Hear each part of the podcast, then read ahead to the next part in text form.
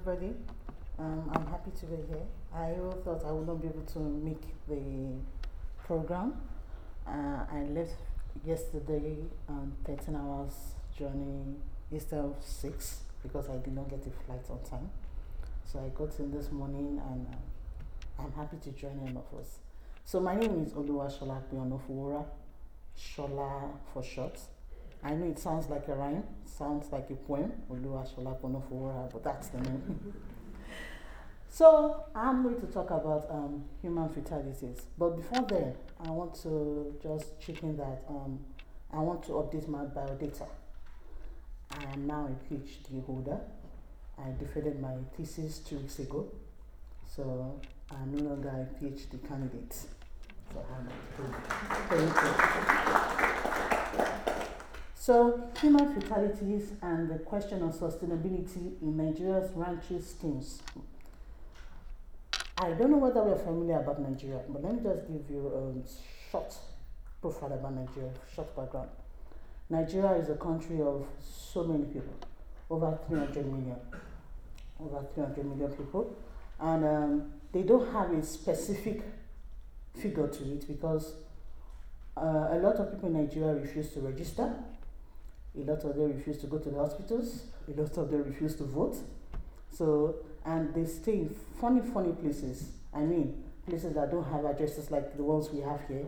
Some of them, the only way you can get to them is through boats, through canoes. How do you put numbers to those kind of houses? Some of them through logs. So government has tried, shouted, done so many things, and they let them at that. So what we have is about 300 million, but there are a lot more than that. With that, Nigeria comes with its own problems, and that of diversity. There are so many ethnic groups there, so many languages, so many religions. I mean, ethnic groups, um, we have about 300 or more. Um, religion, we have about 200 or more, you know, the Christianity, the Islamic one, and the traditional ones. So many of them. And uh, we have different political issues there. So it's so technical, it's so complicated that any small trigger in the country escalates and escalates fast. You know, small issues, small conflicts that can be managed, but you know, different people with different personal interests dabble into it and it escalates from there. With that, I want to talk about um, the herdsmen and the farmers. Climate change, we all know what climate change is, and um, we know that it is global, so it affected Nigeria too. Um, herdsmen are majorly in the north, northern part of Nigeria, and farmers are majorly in the southern part of Nigeria. We actually have some farmers in the north, but very little because the soil is not as fertile, is not as fertile or rich as the ones in the south. So the, the things they can produce there are limited. So as compared to farmers in the south, most of them they decided that okay they would do the herding part of it, and they are majorly nomads. They were managing the north, enjoying their, themselves until the climate change, which led to more lands getting dry, and you know the lands getting dry, there will be no green grass, and there will be no water for the cattle. We all know that cattle they drink a lot of water. So what they did was they had to migrate now to south. They are in south. The farmers have the lands. The herdsmen need the lands. And we all know that land is a major cause for conflict in any place. I mean, that's one of the reasons why the Jews were clamoring for their land, especially after the Holocaust. We all know that without the land, there is no people. So they are on the south, they want the land, the farmers want the land. They can't come together to use the land because they want the land for two different purposes. So, and that's where the conflict starts from.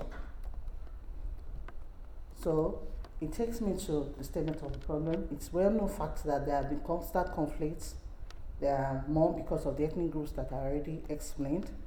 And um, the farmers complained that while the cattle graze, they end up destroying their crops and their properties.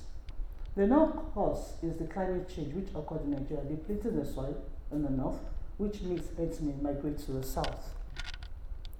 So this is um, a picture of one of the herdsmen. You know, to the cattle, you know, that's the way they migrate their things up and down. And they're majorly nomads, so they go from place to place. And this is a picture of another herdsman, you know, with his stick commanding the cattle. They actually speak to the cattle. I don't know how they talk to the cattle. They have their languages. No, it's that serious. They communicate and when they want to cross the road, you know, there's no street light like the ones we have here. When they want to cross the road, they say something, and cattle, you just saw them running on the road. And not supposed to be looking, you know, we all wait and we'll be mesmerized. I don't know how they communicate with them. So, but this is what the farmers are saying. We understand that they need the land. We understand that they need grass. We understand that they need water. But what we don't understand is why are they attacking? If his son aim is grazing, why are they attacking? Why are they armed? They could as well carry their knives to, be, to, to protect themselves, but why weapons? And then why attack to kill? You can name, you can disarm, but why must you take a life because you want to protect your cattle? That's the question that these farmers are asking. So why they why destroy properties? You go to the land, there's nobody there, there's no human being there. The only thing you see there are blocks, um, bricks, um, wells. You don't need that. Why destroy that one? So that's what the questions are. They said that for some farmers, they believe that some of the headsmen are actually the Boko Haram militants. Like, you know, after the insurgency, some of them became jobless, some of them became lonely, some of them um, decided to hide so that they will not be caught by the government and that's how they shifted to that place. That is according to some insinuations by some farmers. So this is a herdsman. Can you see the weapon? So and it is we see them a lot. That's how they carry their weapons around, and it is it's so dangerous and so deadly. See another one. Any small thing they fire. So this is the grazing road. What happened was the federal government came up with something, and it said that okay, we understand that you need to migrate to the south. Let's give you grazing roads.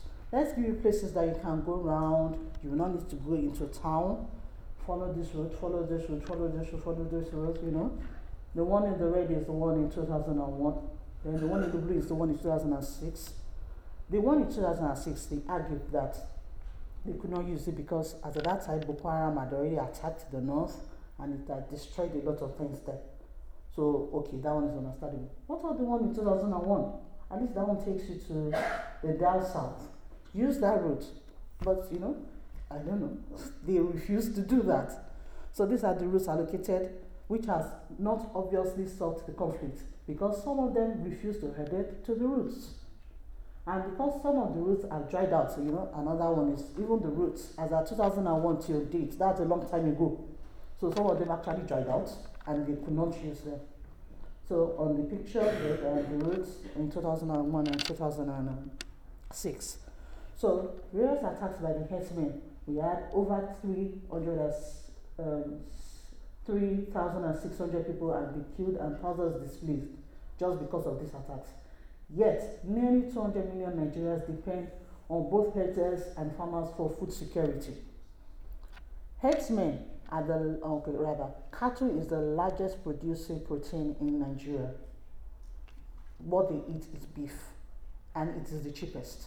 So Nigeria cannot ignore herdsmen. They can't say, okay, we don't need you, stay away. No, they have to produce. And yet, farmers are the ones producing for us too. So the two groups cannot be ignored. So Herdsmen have attacked lots of indigenous in some states, ranging from Oyo, Taraba, Benue, Ekiti, Ondo, Plateau, etc. The most recent and the bloodiest so far was the Agatu attack in 2018, which led to the death of over 200 people. And this is the picture. Pictures of the massacre in the Agatu local government in Benue State. Um, I don't know what happened. Majorly. They said um, they were in the town and the people attacked them and they decided to respond. And this was what happened. So another picture. Have you seen it? And that's one of them. And another picture. You know youths carrying weapons around. So in 2018 there was a mass burial in Benue State as at that time. And that was when federal government of Nigeria became very concerned okay we are losing our people what can we do about this issue and um, Benue State is a state, small state, consisting of over 15 ethnic groups.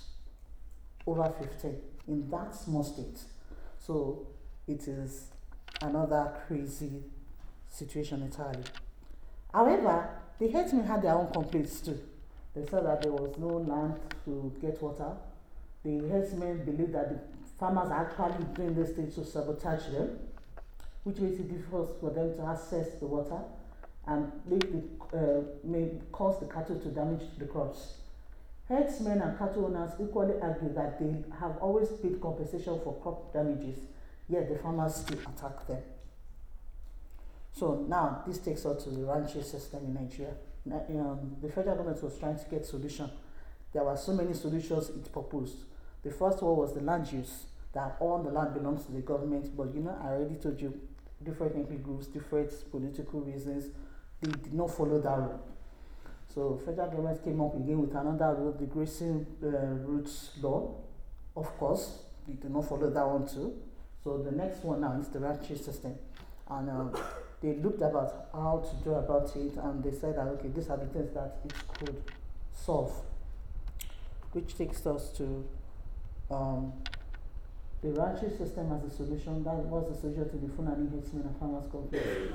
Some said to create grazing range around the country. Some said to enforce ranching on the herdsmen, and some said others. But the major one is the ranching system. So this is uh, a picture of what was being proposed. Let the cattle stay in one place, let them be fed. Although the herdsmen are refusing to take this option because, you know, I said so, they are nomads. They are used to migrating, moving around. So this system might not be possible for them, but I don't know whether they have another solution to it. This is another one, you know, with a veterinarian doctor that will be able to attend to the cattle. So federal government has embarked on the ranching system in some states. There was a new plan by the federal government called the National Livestock Transformation Plan, which is a you know it's a new plan that covers a 10 year period from 2018 to 2027. However, like I said earlier, there have been so many methods. The problem Nigeria has is continuity. Um, Buhari just became a president for the second tenure, and I give him another four years, is out of the place. 10 years minus 4 years is 6 years. Another president gets there. This thing might not see uh, light of the day again, and somebody else will take over. If there's no continuity, things like this keep happening because they will not follow up on a plan, and it keeps causing more problems for the country. So, this is another proposal by the government that they want to partner with developed countries which have achieved such ranching plans to learn from them. So, New Zealand has become a partner and they have plans to partner with more. I hope sincerely that this is possible. I won't I will not call myself a pessimist, you know. I hope it will happen. But I seriously doubt it because of the nomadic nature of the herdsmen. If you notice that that is one of the reasons why Boko Haram came up, they actually were against Western um, education. So the same thing about the herdsmen So They have their mindsets. They know that they are nomads. They do not want to change. That is one of the problems we are having in Nigeria. And if you do not want to change, there's nothing that we can do about it. So that's that about it. I hope you enjoyed talking. Thank you.